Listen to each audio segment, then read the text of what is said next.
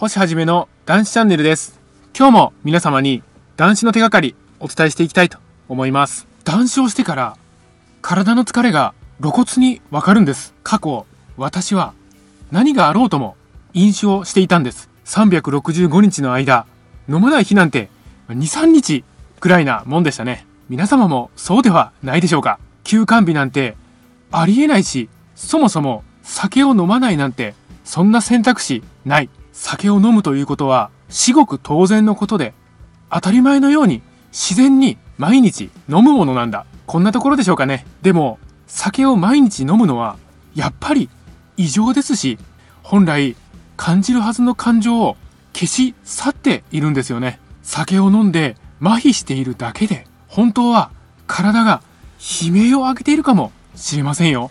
その証拠に、私は断酒をしてから体の疲れが露骨にわかるんです。断酒をすると体の疲れが直接的に露骨にわかるようになります。そしてそれこそ本当の私たちが感じている感覚なんですよね。今日はそういったお話をしたいと思います。また、このチャンネルでは男子の手がかり発信しております。毎日の飲酒習慣をやめたい。酒とは決別したい。こういった方に向けて発信しております。さあ皆様、酒なし生活の扉は開いております。どうぞこちらへ来て、チャンネル登録の方、よろしくお願いいたします。断酒してから体の疲れが露骨にわかるんです。意外かもしれませんが、断酒してからの方が疲れを感じることがあるんですよね。一日中仕事をして、家に帰ってご飯を食べる。そうすると、どっと一日の疲れが押し寄せてくるんです。まあ当然のことなんですよね。でも、飲酒をしていた時を考えていただきたいんです。仕事をして、帰って、風呂に入ってから酒を浴びる。すると、不思議なことに、全然疲れを感じないんですよね。そうして、もう飲むわ飲むわ。私の場合はこんな感じでしたね。つまり、飲酒をすると、実に不自然なんですよね。本来の疲れを感じずに、飲酒欲求のみ感じるようになってしまうんです。本来ならば、一日動いたら疲れるんですよね。それどころか、過去の私は、徹夜明けだろうとも、絶対酒を飲んでいました。いや、徹夜明けこそ酒浴びるだろう。過去の私はこんな考えでしたね。それで、徹夜明けでも酒を浴びると、心地いい感覚に包まれるんですよね。疲れを感じるは感じるんですけども、その疲れは、シラフの時のそれとは明らかに違うものだったんです。